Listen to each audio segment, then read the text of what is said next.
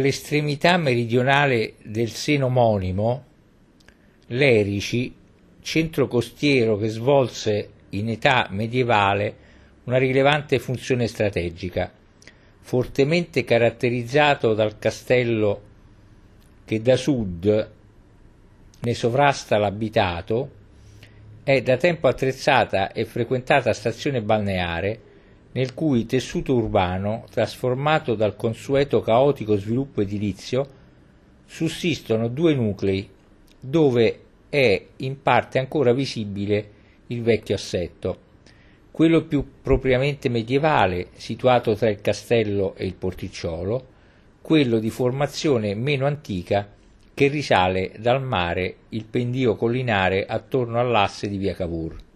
Di antiche origini, l'Erici è identificabile con il Mons Ilicis che Genova acquistò dai signori di Arcola e di Vezzano nel 1152 nel quadro della sua politica espansionistica verso Levante. Fu in seguito dal 1241 al 1254 sotto il dominio di Pisa, cui si deve il primo nucleo del castello fortificato. Quindi, tornato in possesso dei genovesi, consolidò la sua importanza strategica quale punta avanzata del sistema difensivo e offensivo della Repubblica. Dopo un periodo di alterne dominazioni, fieschi, francesi, aragonesi, venne definitivamente e stabilmente sotto il governo di Genova nel 1479. Salita al castello. Si torna alla piazza Garibaldi e, sottopassando a sinistra un voltone, si entra nella stretta via Doria, già Carpaneta. Sul lato destro, al numero 8, sovrapporta in Ardesia del secolo XV-XVI la casa dove nel 1528 avrebbe dimorato Andrea Doria, dal lato a monte della piazza si segue poi lungo il fianco sinistro del palazzo al numero 4041, d'aspetto seicentesco ma in origine casaforte medievale, come rivela la base a scarpata, la via Zanelli a scalinata che fra caratteristiche vecchie case e orti sorretti da muri a secco sale al castello, esempio tra i più complessi e spettacolari di architettura militare medievale. La prima fase, che viene identificata con il nucleo centrale, è del 1241 e si deve ai Pisani, che la eressero in contrapposizione alla fortezza genovese di Porto Venere. Nel 1256, dopo il passaggio a Genova, vennero aggiunte opere murarie più massicce, quindi si elevò la torre pentagonale e nel corso del 1500 si procedette a un ulteriore rafforzamento delle mura esterne. Dal piccolo cortile interno per un vestibolo con una volta a crociera e a masselli di pietra bianca e nera si passa alla cappella di Santa Anastasia, iniziata probabilmente dai Pisani, fu quasi certamente continuata dai genovesi, che la completarono secondo gli schemi formali gotici. Sul portale un'iscrizione celebra la vittoria di Genova sui Pisani nel 1256. Dagli spalti splendida vista sull'Erici, San Terenzo e, dalla parte opposta, sulla punta di Maralunga. Verso ovest e nord-ovest il panorama si allarga a gran parte del Golfo della Spezia. L'economia di Lerici si basa soprattutto sul turismo, favorito sia dalla bellezza naturale del territorio che dalla presenza del litorale balneabile e per la bellezza dei luoghi.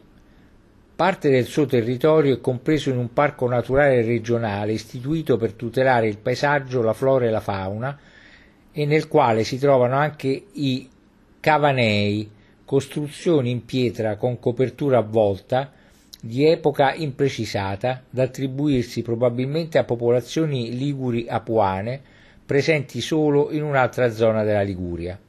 Oltre al turismo, sul territorio è sviluppata l'olivicoltura e la viticoltura. Per le origini del nome, il Petrarca menzionò la forma latina di Erix e il conseguente accostamento etimologico a Erice di Sicilia e al culto di Venere Ericina, sostenuto da alcuni studiosi, mentre altri propendono per l'etimologia latina ilex, leccio, basandosi sulle attestazioni del toponimo Ilice nelle fonti genovesi del 1100 e 1200, probabilmente derivata dalla presenza della pianta sulla collina del castello. Mentre per le prime tracce del borgo di Lerici nella storia si risale all'epoca etrusca, quando con tutta probabilità fu insediato un primo loro villaggio intorno al VII secolo a.C.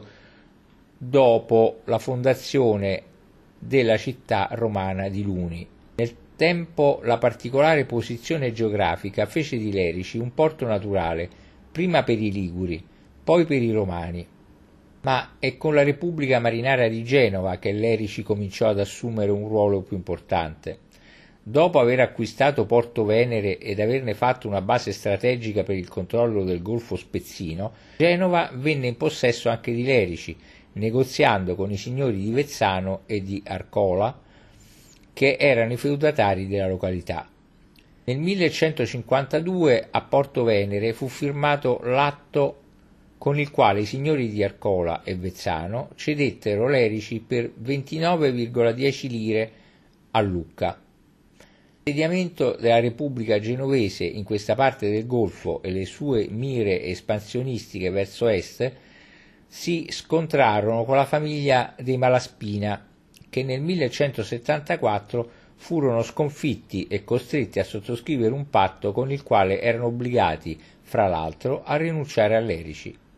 Negli anni successivi il borgo di Lerici vide accrescere la sua importanza grazie alla sua collocazione geografica e all'assenza di fortificazioni che ne avevano fatto un luogo deputato a sedi trattative per porre fine alla guerra fra Genova e Pisa. Qui infatti che nel 1217 venne stipulato un trattato di pace fra le due repubbliche marinare.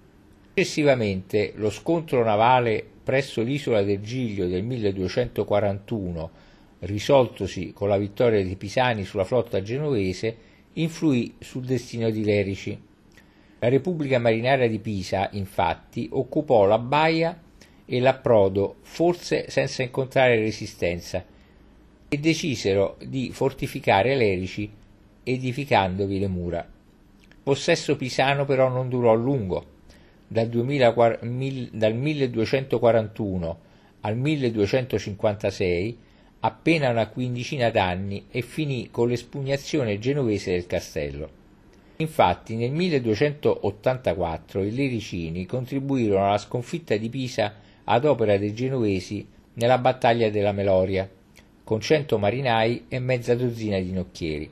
A seguito di questo sostegno, Genova, per riconoscenza, mise mano al potenziamento delle difese lericine, forzando nel castello e dopo qualche anno ricostruendone anche il borgo fortificato. A causa dell'interramento dello scalo di San Maurizio sul fiume Magra a Sarzana, il borgo marinaro di Lerici andò acquistando importanza per le rotte dei pellegrini e delle merci dirette a Ponente. Anche Lerici fu teatro degli scontri che opposero nei primi decenni del 1300 i ghibellini ai Guelfi, i quali per ben due volte distrussero il paese senza riuscire ad espugnare il castello. Conquistato dai Fieschi nel 1392, che lo consegnarono al duca d'Orléans, il territorio ritornò in possesso di Genova durante il regno di Francia di Carlo VI. Alla caduta del governo franco-genovese nel 1411 fortificazioni e borgo furono venduti a Firenze. All'anno successivo Genova riuscì nuovamente a entrare in possesso di Lerici, tenendola per 14 anni fino a quando non fu consegnata ad Alfonso V d'Aragona nel 1426.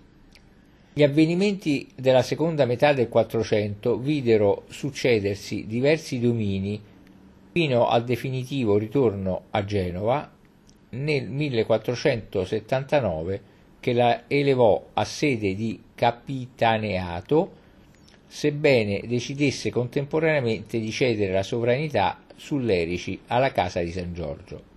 Poiché però l'amministrazione del borgo, come degli altri possedimenti genovesi, si era rivelata antieconomica, la Casa di San Giorgio nel 1562 restituì alla Repubblica tutti i territori, compreso l'Erici. Nei, dec- nei decenni successivi il castello, ampliato e consolidato da una pesante e spessa cortina esterna, renderlo invulnerabile alle artiglierie, divenne un caposaldo della Repubblica genovese.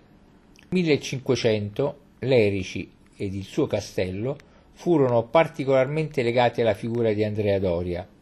Nel 1528, infatti, l'ammiraglio si rifugiò nel castello per sfuggire ai sicari di Francesco I, re di Francia, che rifiutava di mantenere i suoi impegni. Con la caduta della Repubblica di Genova e la nuova dominazione francese di Napoleone Bonaparte, l'Erici entrò a far parte della Repubblica Ligure dal 2 dicembre 1797 nel Dipartimento del Golfo di Venere, con capoluogo La Spezia, e con tutta la regione Ligure fu annessa all'impero francese dal 13 giugno 1805 al 1814, venendo inserita nel Dipartimento degli Appennini. Caduto Napoleone, nel 1815 l'Erici fu inclusa nella provincia di Levante del Regno di Sardegna e quindi del Regno d'Italia dal 1861.